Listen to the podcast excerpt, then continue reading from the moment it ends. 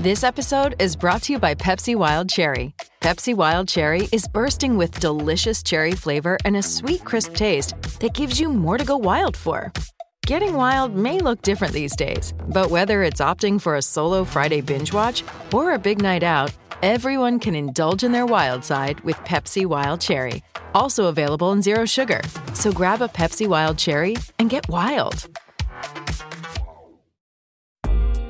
Listening to CLNS Media, powered by BetOnline.ag. Go to clnsmedia.com slash roll. Use our promo code CLNS50 for 50% off your first deposit.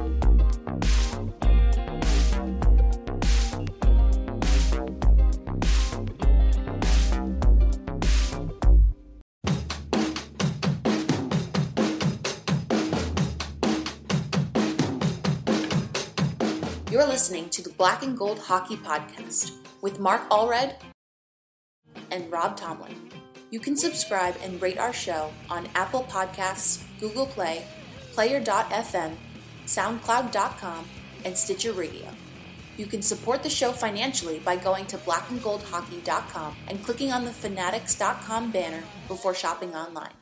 You can also purchase exclusive Black and Gold Hockey podcast merchandise in the official B&G shop. And now, time to start the Bruins hockey talk. Enjoy the show.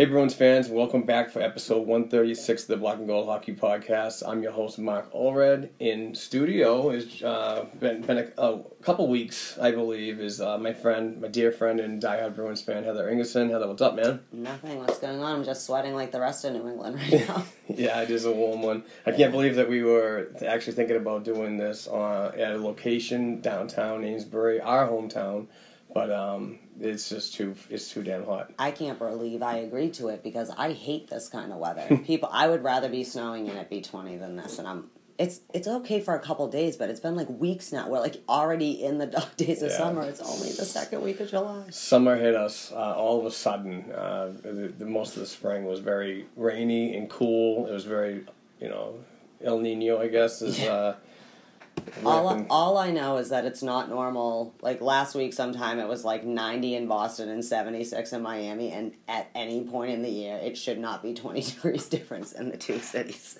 Exactly. But um, anyway, I'm, I'm glad that you're here. We got a couple topics we're going to go over. And uh, uh, as a reminder, I just want to remind everybody that this is episode 136 and it is sponsored by betonline.ag. Uh, great, great betting website. Go check them out. Uh, win some money if you can. And, and uh, if you win thousands and millions, give us a tip. Yeah. No, I'm just kidding. Uh, but check it out. They are a good website. And um, I, I'm absolutely in love with the website. And very good, very good stuff there to to uh, get your bet on. So um, let's get to the topics. Um, this show is pretty much highlighted by the the non signings yet of um, Brandon Carlo and Charlie McAvoy, both RFAs with a little bit of little bit of time to uh, negotiate with, which is fortunate. Um, and don't want to see any of these two individuals go to the extent that William Nylander did with the, the Toronto Maple Leafs. But um, your thoughts, and are you nervous about these two signings and how come they're not done yet? well, they're not done yet because we don't have the money to sign them both, and that's what's really making me nervous. Is that we might? I mean, yeah, we do have some time to still negotiate and whatever, but unless we can move some money, we're looking at losing maybe one or the other because we can't afford to keep them both with what we kind of have still. I mean, that's no one's fault. The cap was less, whatever, but I it just makes me nervous. I mean, I think they both want to stay here. I think they trust that things can be worked out. If not, but at some point, if we don't give them money, someone else is gonna be able to, and they're gonna make some money out on that market. So hopefully, I mean, they both seem to love being here. So I'm hoping that they just hold out. Also, I really think like maybe if we could just get a couple small years, you know, why the some of these contracts go out. Yeah, like if Yep. we could just all come to agreement. No one needs seven for seven at this point or ever. I just don't like those kind of contracts. But yeah, if you can work out a good three year deal or whatever, we're gonna get rid of some money somewhere along the line. But it just makes me nervous because it's like we don't have the money to keep them both, but we also don't really have them. And I'm sorry, I am in the minority to think there's not a lot. Like, not that I don't think that the defensemen down in you know Providence are good players, and I just not convinced some all of them are necessarily ready to be thrown in that role to be taking on as Chara, you know, is phasing out and things like that. Work in progress. Right, but I also we don't really have money to buy anyone who would be comparable to losing uh, that piece in our defense at this point. I guess nervous. That's how I feel about the non-signings. I I think I'm okay with it. I think um, because they are RFAs, they have that, that time that not, it's not it is pressured more or less. It's pressured from the fans. They want to get it done. They want you know. That's that's that- not where I'm going through. I feel like Don Sweeney is. He's He calm can and cool. so. He- he- I know, but he can only do so much with what he has. You know what I mean? He's from the people that I talk to that are around this organization very closely. He is very cool and collective about any conversation when it comes to to contracts. He does not give show his hand at all, which means that they're gonna get they're gonna do whatever they can to get these two done. And I think that's important for the sustainability of this of the future of this team, not only of the defensive core. Um, losing one of them, you're going ten steps back. I agree. So, um, with that being said, let's move on to the Danton Heinen signing. He signed a two-year, two point eight million per year contract extension, um, and with everything going on with with Carlo and McAvoy not being signed, it's a lot of frustration that this deal did get done. Um, I'm not freaking out about that either. I think this was, uh, I think it was a decent deal, and I'm. Let's go. Let's go to you, and Okay. uh, let's let's let's hear what you have to say So about this, and focus. then you can focus, and then I, and I'll start thinking about what I'm going to say. Okay. Um, I feel Danton Heinen deserved his extension in his 2.8. I know that's not necessarily the most popular opinion, but I think what sucks is that it took to go to arbitration to get it. Like knowing we only had so much, and you knew we weren't going to be able to keep Johansson. We'll talk about maybe later, whatever.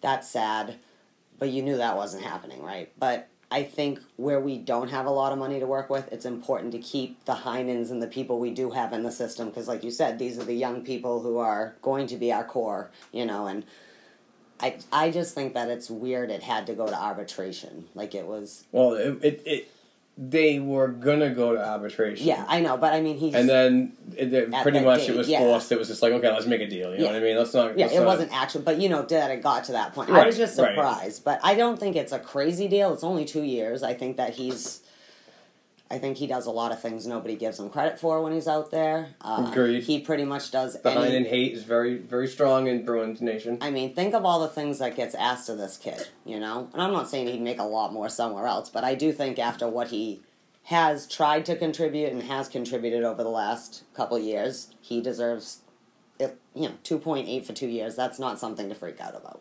Well, that's a good deal.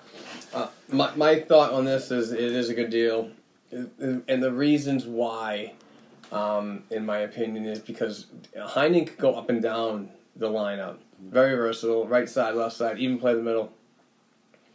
And a lot of people will come to me and say, "Well, you got rid of Acciari for less."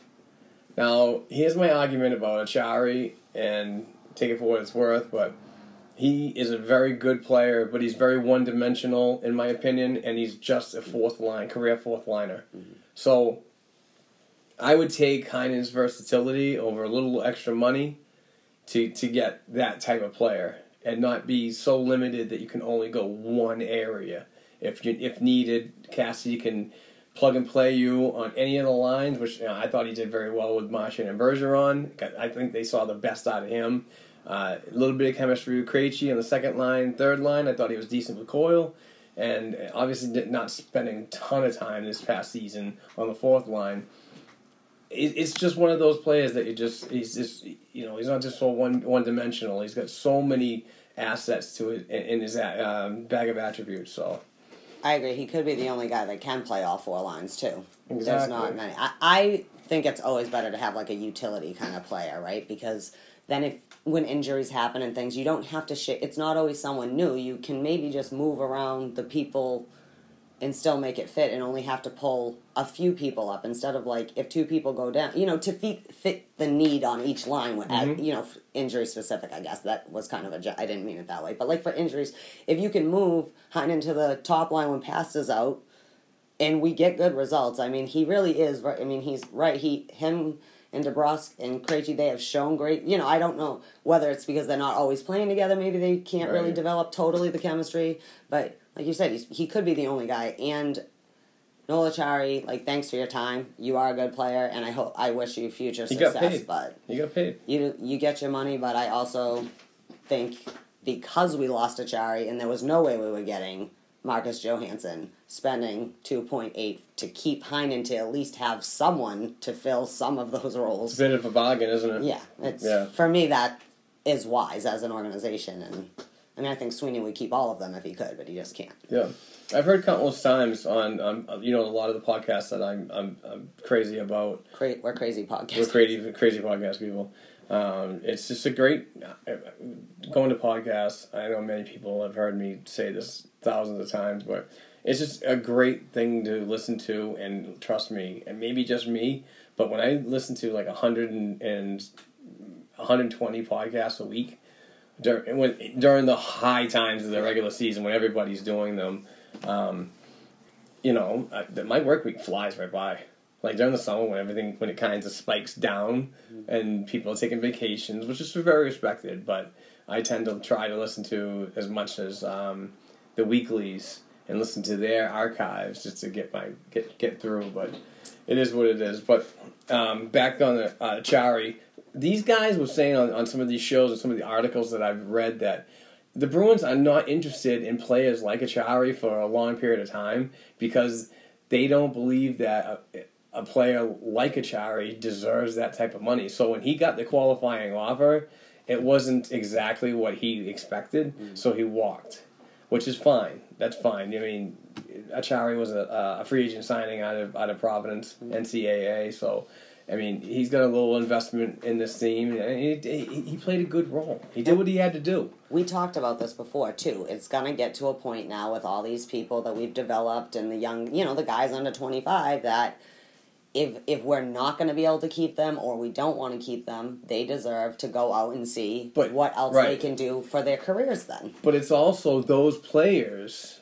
I mean, you can't. You just in a cap world. I, I'm not a. I'm not a capologist here at all. Okay, but in the cap world, you don't want to give three, four million dollar deals to third and fourth line players, just for the fact is that those funds need to be allocated to top six, which obviously the Bruins are hurting right now on the right side. I totally agree with that, but the problem is we live in a world where GMs sometimes lose their damn mind and do give. I mean, there's again, if you have like a Danton Heinen, like he usually, if you have a player like him who's kind of versatile and you have him on your third and fourth, maybe you give him a little bit more money because he can play on both those lines for you. Great, but there have been some signings just or at the trade deadline and things. It's like GMs like their minds melt down, and for some reason, it seems like a good idea to sign a career third or fourth, and not even like a super productive. You can be a career third, fourth liner, but there are different variations of productivity in those kind of descriptions. Uh, but because of that, you know, it's hard for Noel Acciari when he looks around and sees someone comparable to him get, you know what I mean, a contract. Obviously, someone's going to say, well, I deserve that too, right? That's like one of the things with Mitch Marner, right? Everyone keeps talking about. Now you're watching people sign, like, oh, good. What's this? bu- Like, what's the number to be? Because there isn't, or not just Marchand saying 12 Yeah, mil, although, like, you know. Oh yeah, You know what I remember Remember you that. said that, yeah. I remember so- that on Twitter. All of a sudden, I see Like Brad Marchand yeah. tweeting. I mean, uh, um, Tweeting. no, chirping. Chirping. He was like, "Oh, that Mitch Marner, man, he's great player. Definitely worth twelve million dollars." Yeah. Also, I think it's insane when GMs sign really long contracts. Like, not for nothing. God, I wish like, that would go down. like what happened like you don't like I won't name names, but you don't sign older goalies to 10 year deals. Oh, yeah. Again, have you done lost your mind? You sign We'll add that that for a shorter You know what? We'll add that. Add that. To That's the, just a, you um, know, again, I topic. I mean, people may or may not know. No, I'm just kidding. Obviously, everyone knows who I'm talking about, but bad free agent signings. it just like just generally like and it's not even necessarily like yeah good for the team kind of signings but it's just this is bad for the money in a cap world with a hard cap it's not like there's Great. flexibility Actually, it's a great segue, Heather. Because you know what's definitely worth signing up for? i don't know but i bet you're gonna tell me Oh my god. Is this like Kaplan and Wyshynski? that's what i was thinking i was like sorry i didn't mean to steal your gig i just love you guys it was more of an homage than Yeah, I know, I know. all right but, go do you think? But it is betonline.ag. These guys are a fantastic wagering website. Um, there's baseball going on. There's soccer. yeah women There's- hope you won some money people should have listened Yeah. to me weeks ago Yeah, Just right. Uh, there's uh, the Open coming up next weekend. Um, there's a lot of other worldwide sports that are going on, and football's picking up. So if you want to get in on all the action, let the folks at betonline.ag do all the heavy lifting for you. Go to clnsmedia.com slash Bruins and put in the code CLNS50 to get 50% back on your first deposit. That is absolutely huge. You put in 50, $75 is now in your account to play with.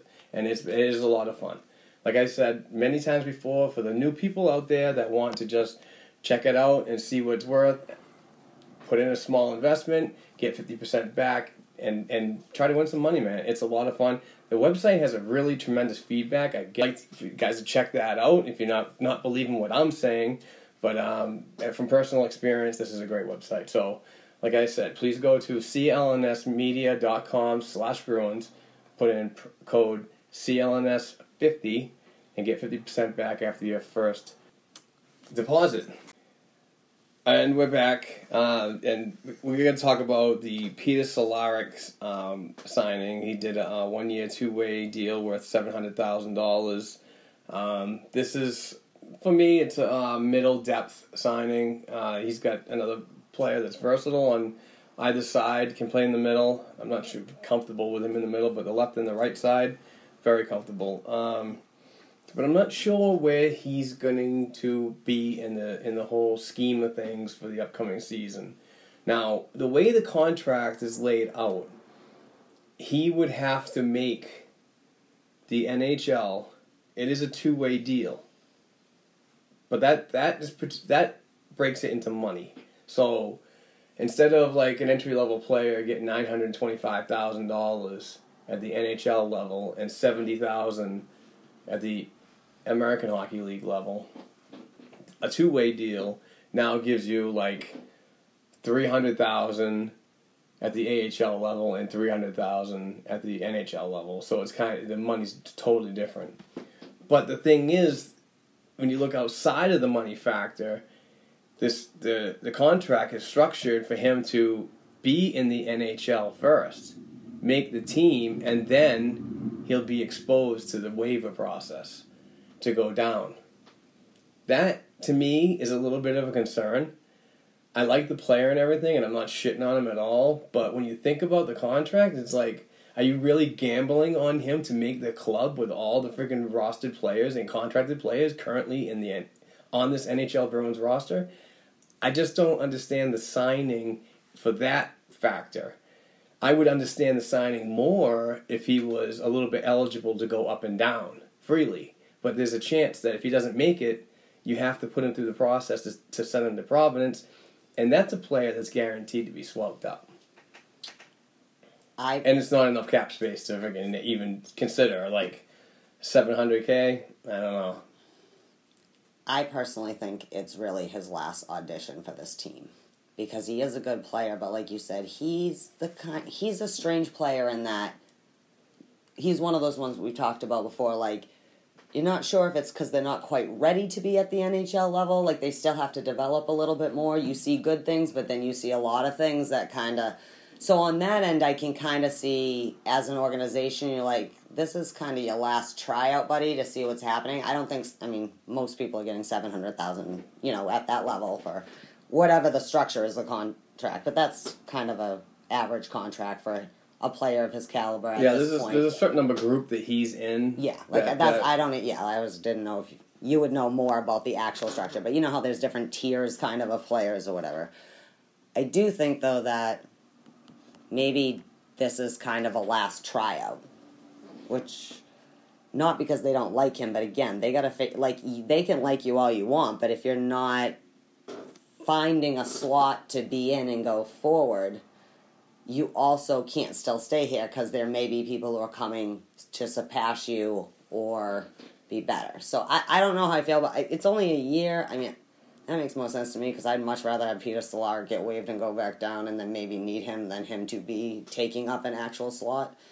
the the waiver priority for him and and accessible to being taken from another team willing to take on his contract mm. obviously is is like I said it, it's just not not thrilling for me. Why I mean why would you make the deal? But it also brings up another angle when considering the signing is you could be ten percent over the over the cap throughout the summer, but you have to be compliant before I think forty eight hours before the, season, season starts. starts, yeah. So this would you consider this possibly being maybe a sweetener in a trade? That uh, it was a sign and it was a sign per trading him during the off season. You're not going to get a hell of a lot of cap like we mentioned earlier. It's only 700k. It's not enough to reel in a McAvoy or a Carlo. So this situation's not. But I don't know. I say yes because if say they're trying to move, well, we'll talk David Backes, right? His cap it hit to some team is really not crazy, you know, whatever. This so say you want to send him out. Everyone's freaking out because to get rid of Backes or a player like that, you might have to unless you're giving up David Krejci, you might have to give out some first round picks, whatever it is, and everyone's freaking about that kind of thing. I think though a team might be more willing to take your third or fourth round pick if you have Cehlarik who has shown he can kind of play both ways. They might need a two way player or someone they just I mean, there are some teams that are crap shows out there. It's nothing against the players on the team. Wherever he some goes, of it's because get they're too young, right? So if you can have a young guy that also has a little bit of experience in kind of more pressure situations and stuff like that, he hasn't really shown like he's, to me at least, necessarily he can play up all the time. But if you're a team that maybe you don't, maybe you're injury all the time, injured all the time, or whatever. I just feel like that would be a sweetener in a deal because then a team, because they feel like they might be getting something, it's not a crazy amount in addition to Backes's contract, you know, and then you maybe only have to give up a middle round pick as opposed to. You might have to do a middle and a, like a seventh round or something, but you don't have to give up two first round picks for like or whatever. I don't feel like we, you know, I mean, I'm all for if that's what it takes to keep Carlo and McAvoy. Yeah, that's great, you Right. know. But you also don't, again, don't. I, I do trust in Don Sweeney, so I say like I always say he's the man with the plan. Yeah, he's the man with the plan. But Let's- that's just yeah. So I say yes. I'm sorry about the long-winded thing. I'm sorry. I'm just It's all right. My brain it circles. Don't worry about. Hey, this, you- you're the No, perfect I'm not person. apologizing to you. You've known me for No, 30 I know, years. but I'm you're the perfect person to to gab so much that I get good content. Just keep Oh, it going. well, good. I'm no, just I just I don't want them to you. not listen to you because you keep having me talk to you. No, you're a sweetheart. You're, aw- you're awesome. All right, Let- moving on. Why don't we just jump over to the next um, topic, and then we'll take a, uh, a quick break. Let this the, the studio cool down. Um, so, the David Backes trade rumors. You you brought it up. You know what I mean? And I just that's why I wanted to jump so we could just get stay right on topic and a great segue. But uh, Accidental. yeah, Awesome. Hey, we make changes around on here. It's the off season. We're just retooling our freaking roster. You know what I mean? Putting everything together right into place. So, um, Bruins veteran reporter Jimmy Murphy of the Black, uh, I'm sorry, the Boston Hockey Now.com website is saying a league source is telling him that teams like the New Jersey Devils or the Ottawa Senators may have interest in the 35 year old David Backes. Murphy also mentions that the first buyout window closes this Tuesday, July 16, 2019, which could be an option. Leaving that open. David Backes could be bought out, but the number is not great enough on the AAV to actually make a savings. His buyout would would probably be more beneficial if I'm not mistaken. I don't have cap friendly in front of me. Sorry. Um, hit me up at black and gold hockey uh, black and black and gold two seven seven for any uh, mishaps or whatever. Um, so I don't know. I, if you need the roster spot that desperately, you buy him out. You do whatever it takes. Can you do that with Seidenberg and, and Jimmy Hayes, I believe, uh, still on the books? Who knows? No, I think we finally got rid of Hayes because he's my Perfect. Seidenberg, I know, I know, is still in there. Seidenberg, But, um, Beleskey. Seidenberg and Beleskey. That's who it is. One more year for each of them. Go. Sorry. Sorry, sorry. Don't say sorry. Um, Murphy also said an updated uh, 18 trade list was submitted and uh, remains uncertain if the Devils or the Sens are in the uh, are in fact an attractive destination for the longtime NHL veteran. Um, yeah, who knows about that? Ottawa probably not. Guy probably wants to go to a winner. You know what I mean? I, I wouldn't want to go to the Sens in that shit show. I certainly wouldn't want to take an Uber there. No. Um, anyway, uh, Murphy also mentions that according to multiple, multiple league sources, the obstacle of to dealing Backes. This is why I, I, I skipped the topic. okay. Um, as expected, the, uh, the the acquired club requiring the Bruins to relinquish their 2020 first round pick to sweeten the deal, as the Toronto Maple Leafs did when unloading 39 year old forward Patrick Marleau to the Carolina Hurricanes. So, there's that. Um, not sure. My thing about that's that's one option. This actually there's two options in there that Murph mentioned in his article, um, and there's another one that's floating around there that. Well, why not give up one of these bum prospects that haven't done anything since leaving the draft podium in 2015? So obviously, everybody's navigating to 2015 when when Don Sweeney was his first year as NHL GM, sitting at the draft podium and, and you know doing his thing. Yeah. So, um, Which was a little befuddling for the record. I mean, we all yeah, no, walked away, but again, we've talked about this. You got to learn how to be a there's a GM. lot of It's like first you know what I mean? And I, I'm not gonna fault him. I thought I thought we got some good good things. There's there's many prospects in that whole draft that didn't make it to the NHL. I think that's the f- most frustrating point. Is like, why would you draft them if they're not gonna make it? Well, you don't know that. It's such a gamble with these Yeah. kids. So Agreed. me, I'm not a fan of, of uh, and I'm just gonna throw it out there. I am a Zach Senyshyn fan, so save it. But also, it's like I wouldn't want to see a kid with one more season to say, "Let's see what you can do at the AHL level, and then we'll go from there on your future." But I don't want to see somebody like that thrown into a scenario when you want to just freaking unload a contract for a 35 year old that you had to like throw this guy in you know what I mean? That to me is like developmental trash. Mm-hmm. It's like what do you, what have you invested yourself into? You you pick the kid, you believe in him, you believe in the abilities, you continue to work with him. I've heard nothing but great things from Jay Leach and and Jay Pandolfo and Kevin Dean. All these pe- people are saying awesome things about the development. It's just how he's getting there is the most frustrating point, and he's not there. I mean, we saw a couple games he was up, and I thought he played well. Yeah. You know what I mean? But regardless, I don't want to see a prospect or anything like that. It's I mean, it's such a um, I don't know, it's just so trashy. You know what I mean? Like I'll give you this if you just take this guy. Yeah, that's that's a weird strategy to me. Yeah. Uh, anyways, unless you do have some guys that you you are not working out in your system, uh, that seems like a weird strategy to me. Um, I don't know, but maybe that goes back to the trade thing. Uh, maybe you could. I'm. I don't. Please God, I don't want David Backes to go to Ottawa, right? But let's face it, the way that the Devils have been building or are building, they're probably not going to want to take on that contract. It's it, it is a conference um, opponent, Mm-hmm. Eastern Conference. You're not going to see him that often.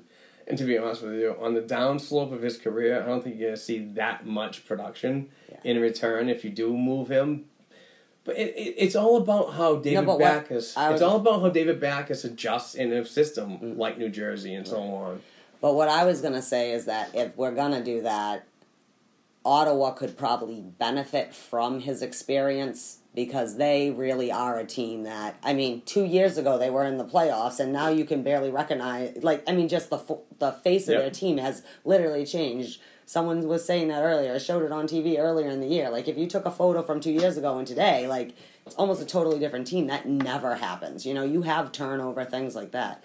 Uh, as for the prospect thing, though, can I? I mean, I do care about prospects, but sometimes I feel like saying, does this go back to how people used to say about, you know, certain generation, like, not for nothing, but it's also the way professional sports are. Sometimes you're never going to make the big club. You know what I mean? No matter how much good things you, you know, if you can't fit in or you maybe you just never get to the level or whatever, I I'm sick of feeling bad that like it's not just us. Like every team has to make decisions about prospects. As long as I think as like overall the NHL is trying to get the best players and, pro- and produce the best players possible in their development overall across the 31 teams, almost 32 teams. But maybe you could do a Backes, Cehlarik, maybe not the 2020 first round pick because it's draft year for Seattle. I but maybe the second. no, but that's what I'm saying. But maybe you could work with a team who does have a lot of cap space they can spend, and they might wait. A lot of teams might want to wait until after Seattle drafts to have someone's draft pick, even Yeah. if they draft before the actual draft happens. I don't remember which order. I think because they can kind of play the game as everyone else is leading up to draft week and free agency, right? I I think so. I think we do that, and then the draft.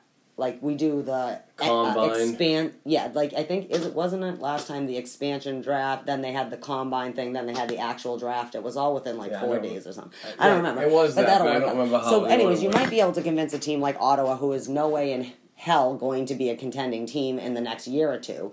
They might be willing to wait they get to dump some players too into this draft and they can work that out. They might be willing to take the 2021 draft pick, first round pick, and what we've talked about. We, there's only so many prospects one organization needs. You know what I mean? That's another year.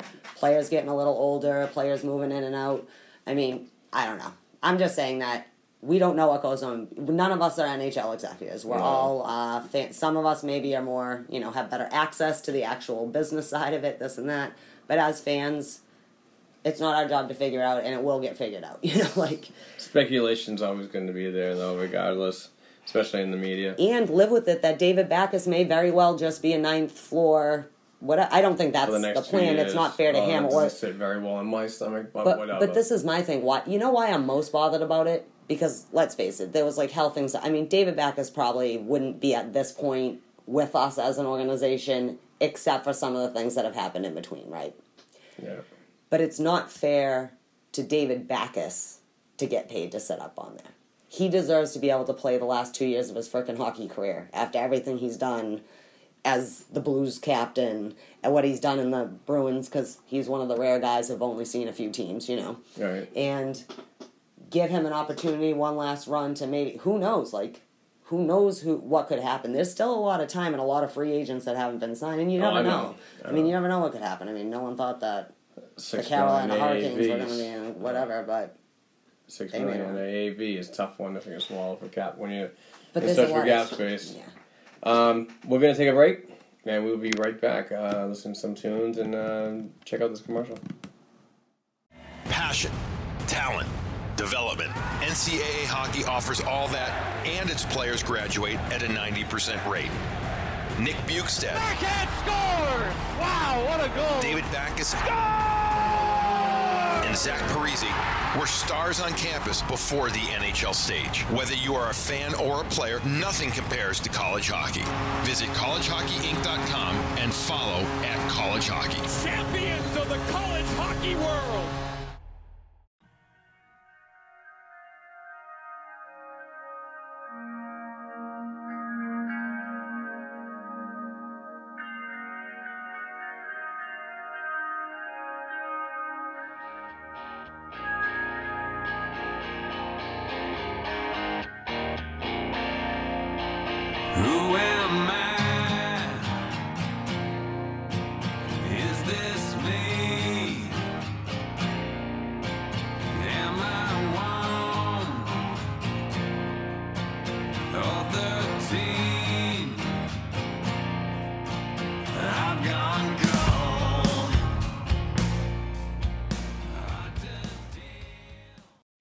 After a little bit of a break, we are back uh, talking Boston Bruins hockey on the Black and Gold Hockey Podcast with my friend Heather Ingerson.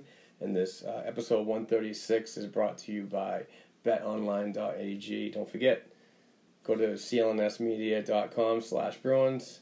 Use promo code CLNS50 to get 50% back on your first deposit.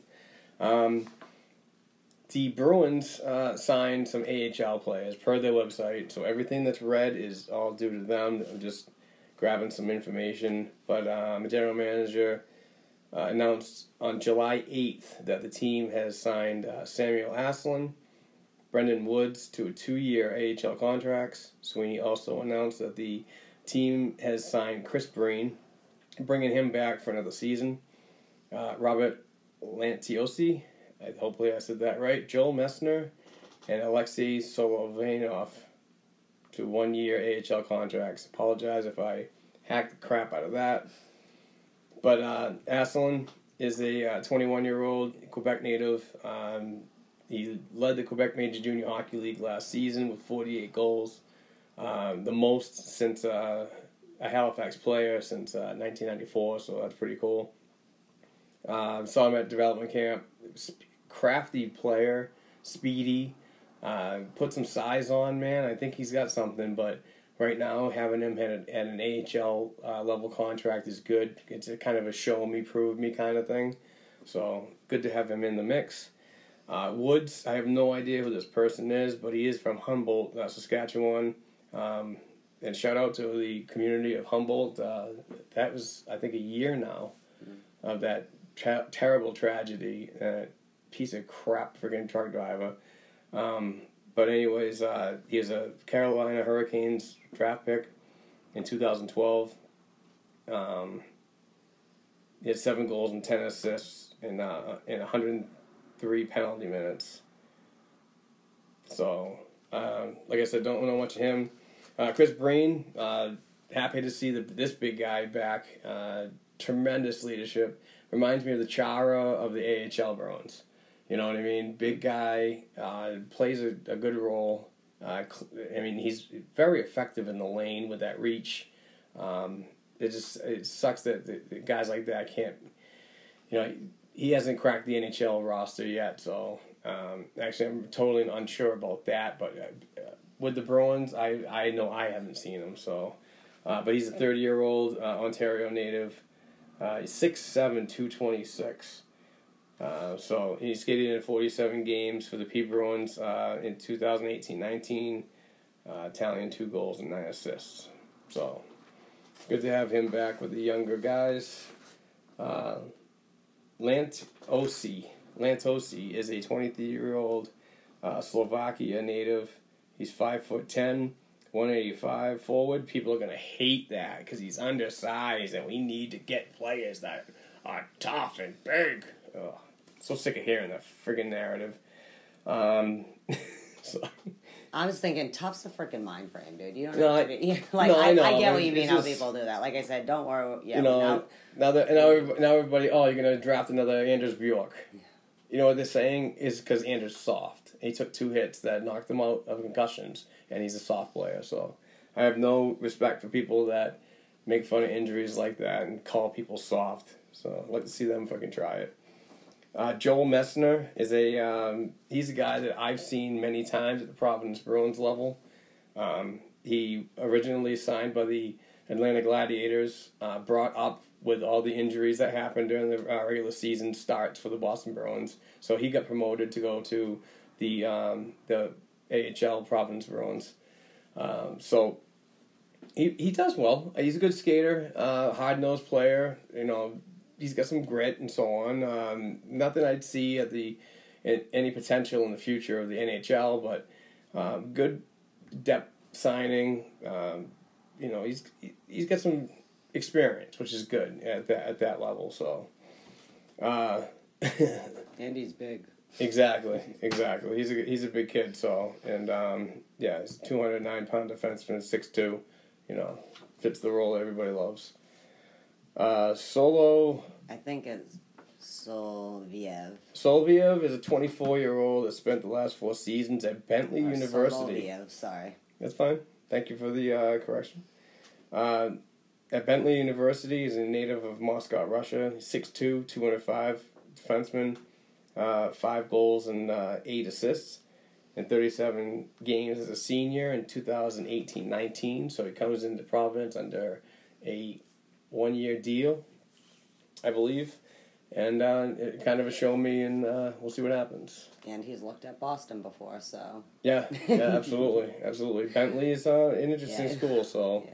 we'll see what happens. But those are the signings that that happened, and uh, it's That's about all that's been happening. yeah, pretty go. much, pretty much. Um, in the in the in the light of shedding more cap space, there's rumors that are always going to be out there. Um, and one rumor is, is not out of the realm of happening, honestly, is the, the Bruins placing either defenseman Kevan Miller or John Moore on long term injured reserve to start the season and uh, create a little bit of room to possibly get a deal done with these guys. Um, Another tricky situation when you're thinking about this. Um, if you put them on LTIR, that's not assuming that they're going to be gone for the complete season. And so, the minute they come back, their money's back on the books. Right. I'm not really sure the logic. so what it. the cap management on that whole topic right there f- frustrates me. It's, just as an analyst or or a hockey fan that's just you know wants to learn about this whole thing, and and I know that we're not behind closed doors and so on, but what is the I don't get it. I have a And, and I, question. I think I'm worried. I think I'm worried about one person, Connor Clifton. Mm-hmm. He's under a seven hundred twenty-five thousand dollar year this year, right? This upcoming season, which is perfect. And then after next season, his freaking one million three-year deal kicks in, which is awesome. Great management right there. But he's got nineteen professional games. What if that defenseman that is on LTIR is out for more than 41? Mm-hmm. Brings him to the 60 limit where now he can go down and be processed through the waiver wire and potentially picked up. That makes me nervous. I have a question though. Can you trade a player when they're on the long term reserve? No. Like, okay. if they if they were, they would have like, gotten rid of Savard's contract a long time oh, ago. Oh ago. yeah, that's right. I forgot about. I just it's been a while since like this option has been But that implemented. that Do you know what I doesn't sit very well with me. And then Kampfer is another one too. They just signed him to a two year deal. I don't understand. Why sign? Why sign and like expose? I guess mm, this sounds horrible, but like I think it's confusing to me to do that instead of just trying to. Why can't you use a John Moore or a Kevan Miller, Miller in a trade bait with a Backes? You 'Cause know, if the only you- thing, yeah, is Well, first of all, that's partly my bias. I, I and I get that right now, but we are they going to be injured for all six weeks? Because I thought a few of them would be ready for. I think John Moore is the most ready to start the season. So meaning like if I they didn't Kevan- put right, if they didn't put all right. So say, much to my chagrin, that we keep Kevan Miller isn't the one that's gonna maybe get moved right somewhere as a potential part of a piece or something Right. like that, right? Because neither of them have insane Not until contracts. he's healthy. Yeah, they Oh, don't. yeah, have, 2.5s, Yeah, so, yeah, so for what yeah. they do and whatever, um, it seems to me like, wouldn't you? Can you trade a player that's just on the regular injury reserve? No. So no one. is- I don't know. It just seems to me that you would want to be trying to hopefully, and if John Moore looks like before you, you know, uh, it's bro- like the sections of the free and whatever Right. kind of thing. If he's ready for uh, going to be ready in the mid of August, that's plenty of time in which you can still try to move people. You know, I mean that does maybe package him in a deal if he's the healthier one to move. Put Miller, which I would prefer him. Like I wish he was on the ninth floor. I'd rather have Backes not on. the ninth floor. That's No, just no. not. I know you will get a lot of like that girl is insane and never let her talk again. but then when Miller's healthy, come the trade deadline, I just right. I just feel like Connor Clifton can do either of their role. Yeah, and I hate to lose. him. Miller's attractive because he is, you know, he's not terribly old, but he's not super young. He's kind of in that perfect defensive age range of where you kind of get your peak defensive play from a player.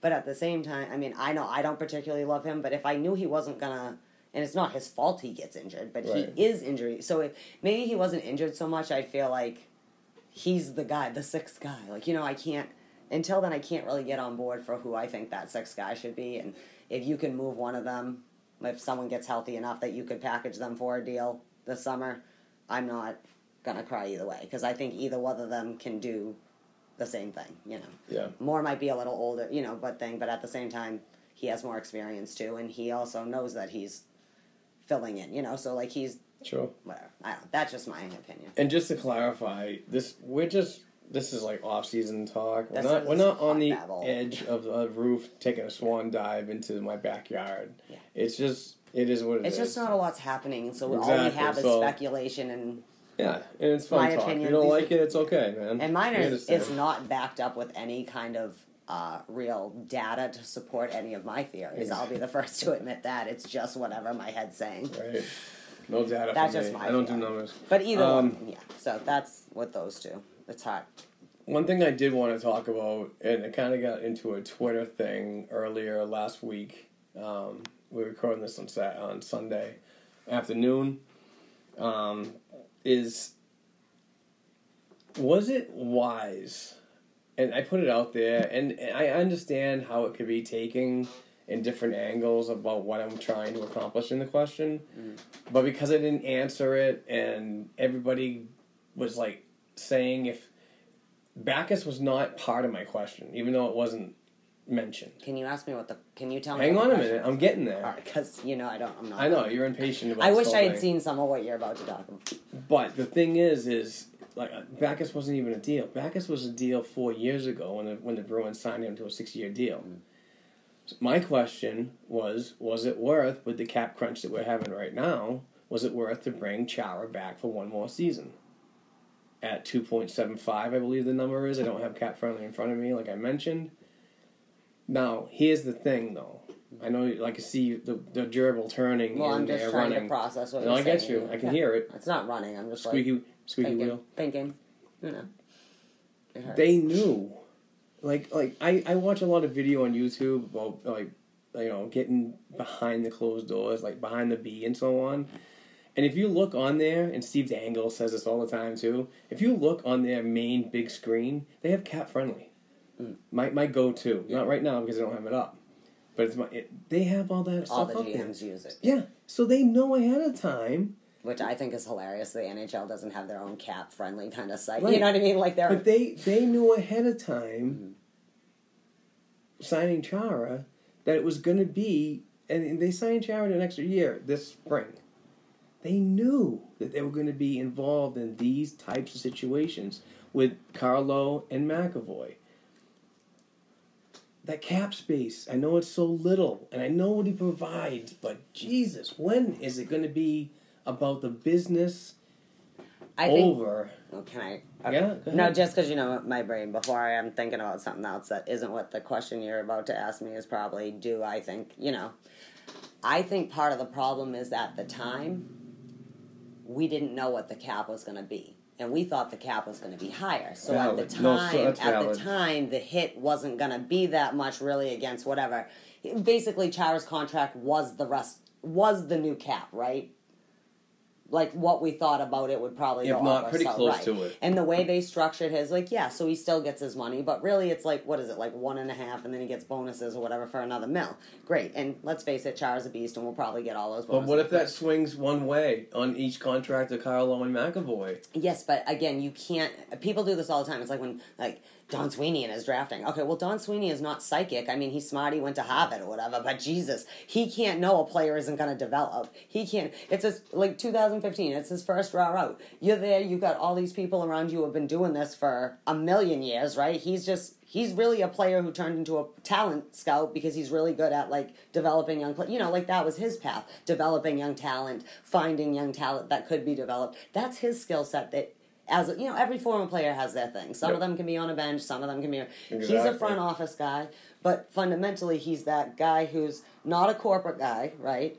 He was a player, and he has a big brain, so he's like, he's watched it grow from like how it was when he was a player 20 years ago or whatever it was like 20 years ago at this point. and now because there was no salary cap there knows but he was always a, a scout and a you know Play development role. you know, Yep. so for him he had to learn a whole new skill set right it's not like Cam Neely, Neely knew what the hell he was doing when he was first time he was OG, and you know he was inheriting. You, know, what- you pass it down, right? You gotta you live and learn though, and every team makes bad draft picks. It's I not know. as if Oh. it's everybody does it. But you you see all it. these scouting and all these reports, and this is the greatest guy ever, and like he makes like one two seasons, and then he's playing in Russia. Like you don't know. So, in their defense, he didn't. He anticipated that Chara would get his one last year, a last maybe one more run with the with the core, one more year developing these young players, making sure Vaakanainen or whoever. Everyone's like obsessed with Vaakanainen. I'm like, I'm not. I get that, Yeah. and he is gonna be there, but He's soft. He's not gonna He's die. soft. He only played two games. His games. whole Got a career is. concussion, he's listen, soft. This is my thing. Is though is that his No. Vaakanainen's whole career is in front of him, and Zdeno Chara's whole career is behind him. And in the end, I really don't think that two million dollars is going to be the difference because I do think McAvoy and Kyle, if they're willing to make a sweetheart deal, I really Right. don't think respecting Zdeno Chara, who they both probably, you know, idolize because he is, you know, he's their mentor, he's their whatever. For a person that doesn't respect the numbers, because I hate math, Yeah. but you have to respect the numbers as a business freaking aspect, right? Right. So saving a little bit, even just a million. But this is what you do. You so you know how you can structure deals. So you get X amount these. Th- so say you're gonna fi- sign them all to a five year deal, right? You can say you get this for the next two years, and then you get this on the other. Instead of giving it front end loaded, they're young players who want to be in this. They understand that they are our future of our defensive core. Both Vaakanainen and Connor Clifton and anyone else, McAvoy and Carlo are your top tier. They are your future first pairing, right? Would I you? believe I mean, so. that would be the plan. I'm not saying like that's a definite, but I'm just saying, or even if you don't put them together, they one- one are and two is they are your backbone of your defense going Oh, yeah. forward. That's what the plan is. I think that's what That's they the want future. professionally. So they might say you're looking at you're getting rid of Beleskey, Seidenberg, Chara's getting his two. Let's I'll take a smaller this. I'll I'll take the smaller end here. So maybe what does Carlo make now? Because he's gonna. I mean, they're gonna I get raised. nine seventy five. Yeah. So like you say, all right, Carlo, you get five years, first two years, whatever it is. I'm, I'm just making up numbers. Obviously, you get two point five the next two, right? And you get whatever else after you figure out these contracts gone. Because there's also other people who are going to be phasing out. Yaroslav Halak's contract will be gone after next year, things like that. Things will move for them in two years. Don Sweeney might have more money to give them. So if they want to sign three years or even a long term, but like front end light and back end heavy, and they want to be patient, like that's something I don't think anyone's considering. That they could very well work something out. They understand that there's going to be more. With the cap could go up. We're getting another team into the league. The cap might go up. The, there might be a good influx of sponsors, whatever, into the league to create a situation where the team's revenues will be able to get more for their cap space. Maybe they'll decide in the next arbitration that they want to go soft cap. So those who can spend can spend and those who aren't. I think that's a bad idea because that's how you end up either with the same teams all the time, right? Like we've had that the last like 15 years, but it's because people had to be smart though on how they spent their money, right? Yeah. Oh, yeah. But if you let it be crazy like that, then teams, GMs really will lose them. Mitch Marner, you're making $33 million a year, guy, you know, and that's great. Well, that's like uh, and not to get You know what I mean, though. To So get off topic, but like the Rangers. I feel like they will get signed, but there go. Sorry, Rangers guy. like the freaking Rangers back in the day, they loaded up on like making all star teams, and they never got anything accomplished. They were the almost team. I know it was so weird. I mean, they did win the all right. They did win in '94. I know. I right? saw you cry. Don't say that. It's But all anyway, right to be proud. I No, I know, I know. screamed so hard when the Braves won the I World was just a Series. huge. I You know, I was a huge Mike It- Richter I know it's a Messier. I know, love, you and know. everybody loves little Mike Richter. Adam Graves, I was was awesome, man. No, they had a good team. Brian Leetch. I mean, we could go on and on. They had a good team. You know what I'm saying? I'm, I'm not. It's not in a bad way. Be proud that you So respect something so much. You But know? going back, is like you know you, you get that if you talk about cap issues like Mm-hmm. that, you go back to a soft cap or whatever, right? Yeah, Or, now a luxury tax. It's like But that's a That's so bad for markets like, and I hate to say it, but it's so bad for markets like Arizona, Miami. Mm-hmm. That's unfair to those You know, teams. yeah, it's like so- Boston's I mean- always going to have money. Chicago's always if you want to to get rid of money. some teams, then that's what you do. Yeah. If you want to, just, you know, like grow and that's so not on. even fair to like Florida versus Tampa in the I same know. state. You know, like Philly and Pittsburgh, they're gonna have. They're not the ones that you'd have to worry about. You know, they even though there's like markets close, all the markets close to the are all the big markets. You know, then you have. I mean, what are you what are you gonna do? I mean, Arizona will be gone. I think Arizona's gone anyway. I think Arizona I think being moved into the Central is is like I think they're is gonna be basically Houston. yeah, it's basically giving it away that you're going to move to Houston Mm-hmm. and you're going to be geo- geographical I rivalries with Dallas. I didn't think Phoenix should have one. Nothing against Phoenix. It's just I get crazy about where you're deciding to put these teams. It's not against the city. It's about it's a business. Like, are you really serious? Like, you're not gonna. I'll tell you something right now. people. Gary Bettman in the league after after what happened with Arizona, now they're very strict on who gets in the in the NHL now. Yeah. Like you, you look at exactly what happened with Vegas and look at the proceedings that are happening with Seattle. This is very professionally done and not a hurry. We need money. Well, to be fair, that's really their own hindsight as 2020. Had they maybe not rushed Arizona to come in, they would have had more time to really establish Get a an network. arena in their like a lot of these other places, they really like beef up the intro, you know, and have more time. And Phoenix was kind of like, oh, we need to even the teams back out, so let's get Phoenix. In. Like that wasn't fair to Phoenix. And yes, I do think they should screen their owners more. How about Kessel like-? Oh, can I just tell you? I get people hate Phil Kessel. I hate Phil Kessel, but Phil Kessel is Phil Kessel, and you have to fucking respect. Like he might not be the easiest player to work with, but that mother is going to give you lots of goals and assists every year. Even on a bad Phil Kessel year, he's better than that. Still the best shot in stride so player. He finds Yeah, the it's wickets. Like done. It's like where did He it go? He finds that hole yeah, right under your agree. nutsack. And I don't and think finds Pittsburgh that. needed Oh, him, and obviously, you know, whatever. But I don't, I don't know. I feel, I kind of feel bad for him. Sorry about the nutsack. That's all, guys. just because Um, it's hard to be a player, you know, it's it's nothing. and Again, I don't want to say him and that like. Tocchet have a real close. well, that's thing. what I was gonna say. So on one hand, Tocchet is the one dude that seems like Phil isn't a like is willing to like okay like I don't know what it is. You know, there are certain people in your life like you don't want to hear, it, you don't want to hear it, and then there are certain people in your life who can tell you it's straight, and you can be pissed off if you want, and the next day you're still gonna go. That's the way it is, and I think that's how he is. Something about them, whether it's just a bond, however the bond happened. He seems to be the only person Kessel maybe won't listen to. That might be pushing a little far, but also Rick Tocchet's awesome. I would want to play for Rick Talk. I'm just Bringing it back to some Bruins. Sorry about the. Uh, yeah. Sorry again. Babble babble. just freaking went Summertime recordings. Um, this probably is the worst take of the summer off season so far, but it has brought up some interest. Um, is it smart to entertain trading Yaroslav Halak to get cap space? That is the stupidest question you may have ever asked me. No, it is one more year. He, I'm not saying he made two, but he is part of the reason Tuukka played the best hockey he's ever played Pushed this him. season, right? Because and they get along smashingly because every game you watch there, and then even Tuukka, he's serious like, hey, thanks, everyone's patting his head, yeah, good job, thank you, and then the minute Yaro's over there, now it's laugh and smile and relax, like, how'd it look, buddy? It looked good, yeah.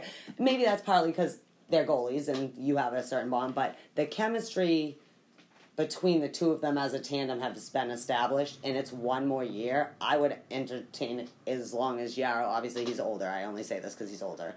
You know, on the older Top three tandem in the league last season. Easy, easy. I would have. Yeah, I always I kept saying that right. Jen, they're my Jennings winner. I mean, that obviously is just determined by numbers or whatever. But But you're gonna I- hate me. You're gonna hate. only you're gonna one hate my year. response. It's only one year, and I'm sorry we don't have anyone who can fill that role. To keep Tuukka at his comfort level and fill that role, especially with the, we just went to the Stanley Cup final. We can't now all of a sudden have a all right backup goaltender that hasn't established the chemistry with the team with the whatever. That's stupid. Over one year and not that big of a contract. Although I don't believe it could happen, but a scenario that opened up in my eyes is why I brought this to discussion. Is the recent signing of that um, Maxime Lagacé? I know, I know. Nothing I- against you, Maxime. I think I'm sure you're great, but if an option to shed cash was needed for Carlo and McAvoy is selling him at a high point with his season last year a way to create cap space? And is it smart to bring in a guy on a low cap number to address certain needs other uh, in other areas of the team? I personally think that that's really like I don't really see what the major benefit is. Again, that's what does he have to? What you is, shed salary, but you take ten steps back. That's what I mean for like again. You don't want to. You just were in the cup final. You don't want to strip everything down. Again, you knew you might not keep Johansson. You know what I mean. Luckily, Coyle was already. We have the other year of that contract already was on there. You know, certain pieces. You don't want all the pieces to go. And yeah, some of the guys might come up from Providence and fill in pieces, but the whole ideal is a lot of these people are already on con- right. The only game is to sign Carlo and McAvoy, right? But you're not really. That's not going to be the two million dollar Right. difference. That's going to keep them again. The smartest route is you talk to them and serious about the future. I think this is just my own thing. Either a short term, like three year, or if you want to do a little longer, five year, because they are young kids, and you know to get their first round of real contract money. But again, things will change. The cap could go up. You know, it went down. It actually went Right. down, which I don't understand how you don't at least have the same cap that you had the year. It's one thing. It's like um like when you have a salary, right, and your contract's done, and you like you're a teachers union or something like that, right? It's you don't all of a sudden now you're going to make five dollars less when you get your new contract. Like so that's what I feel like. Like the cap is kind of the agreement the league has with itself, so every team can compete at Yeah. the state has no, a I chance, agree with right? that. Absolutely. So it seems stupid to me for the little. It, it's kind of like buying out Backes, right? You're not going to save enough money that it's even worth it. It's better to try and package this veteran who's had a rough about. Unfor- you know, unfortunately, as a Bruins organization, that's why he's under your banner. But at the same time, is a veteran that someone very well would pick up if you put the sweetest piece. And you know what? If someone comes to to the Bruins and says, "I'll take." You know, David Backes's contract or whatever, you give me. I don't even care if it's the draft pick because, like I said, I don't think the draft means anything. I don't care if you you could get drafted, you could get under. In the end, you're either going to end up up uh, on the NHL someday or you're not. You know, you got to. And nowadays, there's a lot more kind of old school. You know how it used to be like, yeah, there was like a draft, but like there was a lot of open tryout kind of camps and things like that. That's coming back now. Yeah. A lot of players aren't even bothering. They're taking it on their own accord to figure out who they're going to play for for juniors or in Sweden so or on. whatever. Yeah. And I'll just show up when I think I'm ready. I Yep. might make someone's team and get an AHL contract. No, it's actually So- a very valid po- uh, point that you make. But if someone shows up and is like, I'll take, I want Peter PTO. Cehlarik, I want, you know, who you know, uh, David I'll take Dave back as his contract, but I want Peter Cehlarik, your second round pick or whatever, and I don't know, not Yaroslav Halak, but you know what I mean. Like, there's a way to move money. It's like everyone thinks it's so cut and dry. Also, there's a lot of things people think that they can do that they can't do. Whether it's like contract rules or is what. Look at you look at the list. It's like, do you know how many no trade, restricted trade, whatever? Like, that's a problem. It's hard to move players who have that because they're protected by the. They, absolutely. you know, David Backes. David too. Backes could look at the Bruins and be like, "I'll and set up on the ninth floor." Then, like you know, like he does have. Like, no, I refuse to go to anywhere. Or I don't know if his is a no. Uh, he has to have He's the got- choice. yeah, he's right? got eight He's like Cruz. They would have. teams. He would have have to approve a certain amount of Yeah. teams if they were going to try to move him. Yeah. They can't just up and trade them. Basically, Minnesota was another option for David Backes too. Bring, I mean, that's his home state and so on. and David Backes would probably help them because Minnesota, for some reason, started setting the barn up. You know, uh, Paul Fenton, man. Like Yeah. all of a sudden, it was like I mean they were comp- they weren't like gonna win the cup, but they I were know. competitive. They were in the playoffs. All they get him as a GM, and all of a sudden it's like, They- oh my, what he's saying is like, oh my. yeah, and he's not he's not it's not even like a bad contract kind of GM. It's like a maybe this guy should not be the GM. Hey, real quick before we end this, Mm-hmm. and, and I want to say thank you again for for coming in studio. Um, this has been a pleasure. Uh, like I said, we were gonna try to do it outside, but too freaking hot out there. We would there. be melted. Yeah, yeah. This fat guy does not do well in heat. But anyway, The skinny guy doesn't either. um, the what do you think about the uh, the free, some free agent signings out there that that have happened? Pick someone and tell, and, And- I'll give you I'll give you a yes or a no. Florida Panthers.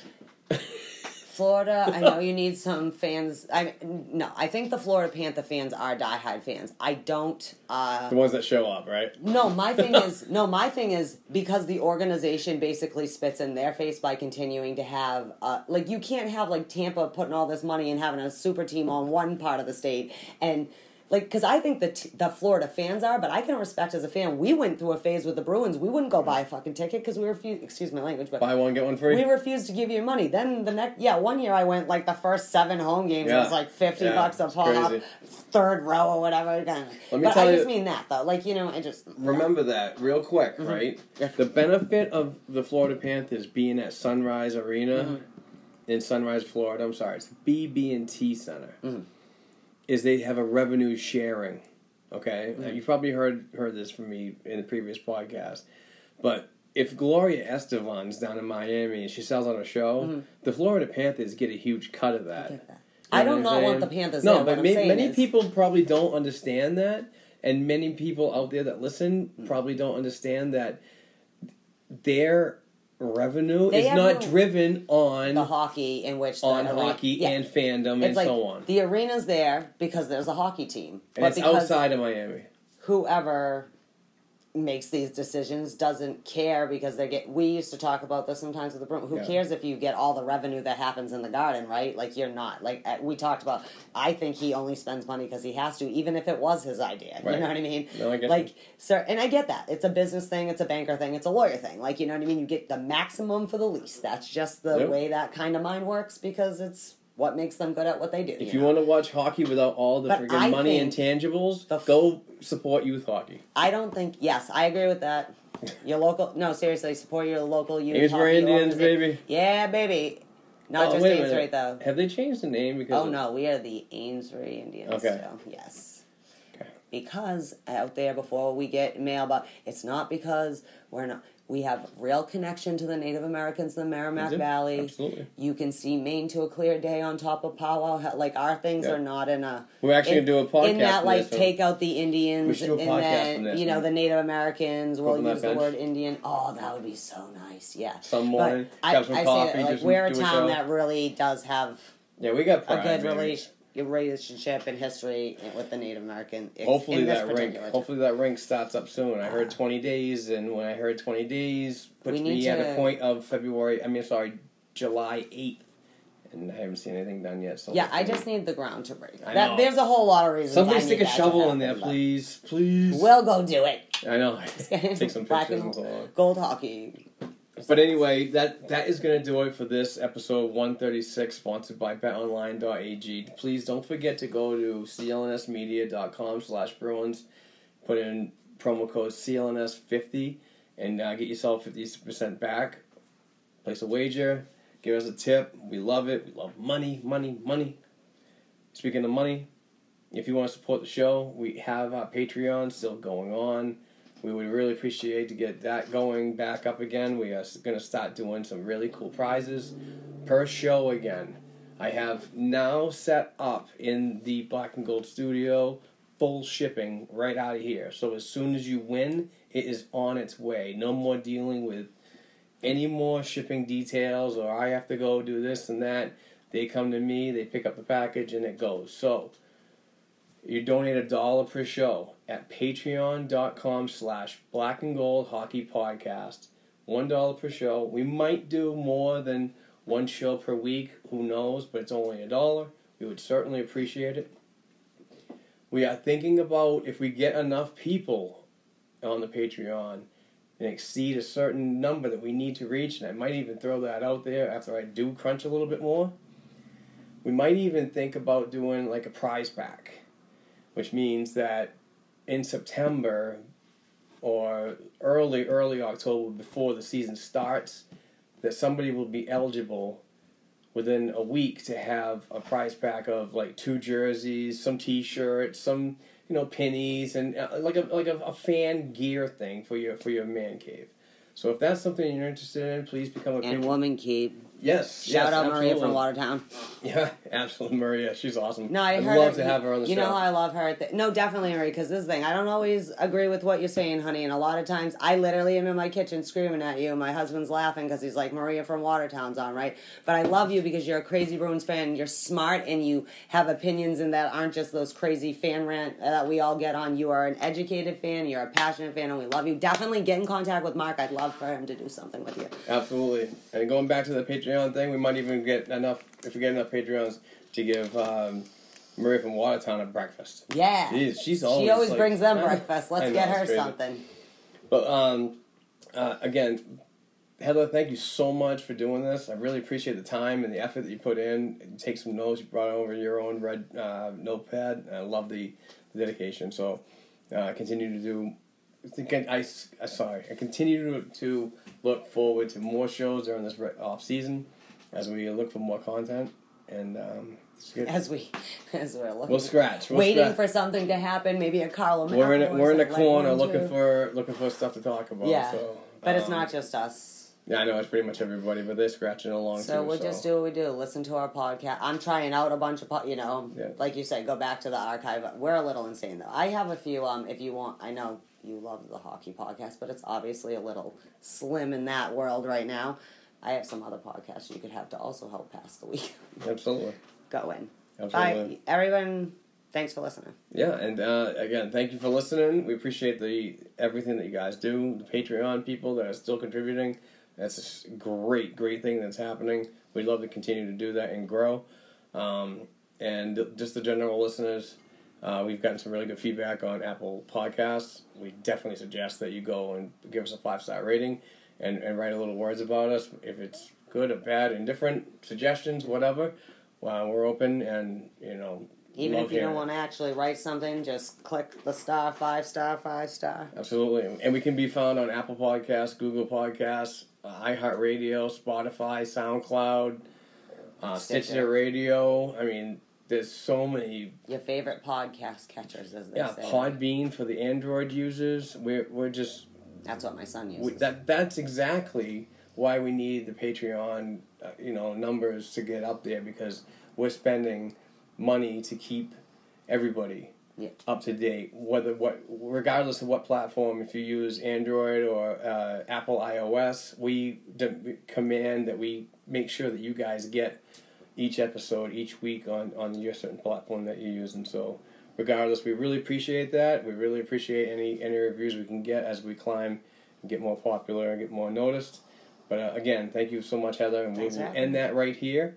We will be back next week. We'll I'm gonna scratch and I'm figure something else to talk about. So we might even have a nice special guest that I might uh, have to call up to the uh, uh, the Maritimes of Canada and uh, see what he's up to. Talk about some uh, some prospects that have been with the Bruins and and uh, currently uh, with the Bruins in a, in a capacity of uh, development at the uh, Quebec Major Junior Hockey League level. So who knows? Who knows? We'll see what happens. But anyway, thank you very much, everybody. We'll talk soon. Peace out. Bye, guy.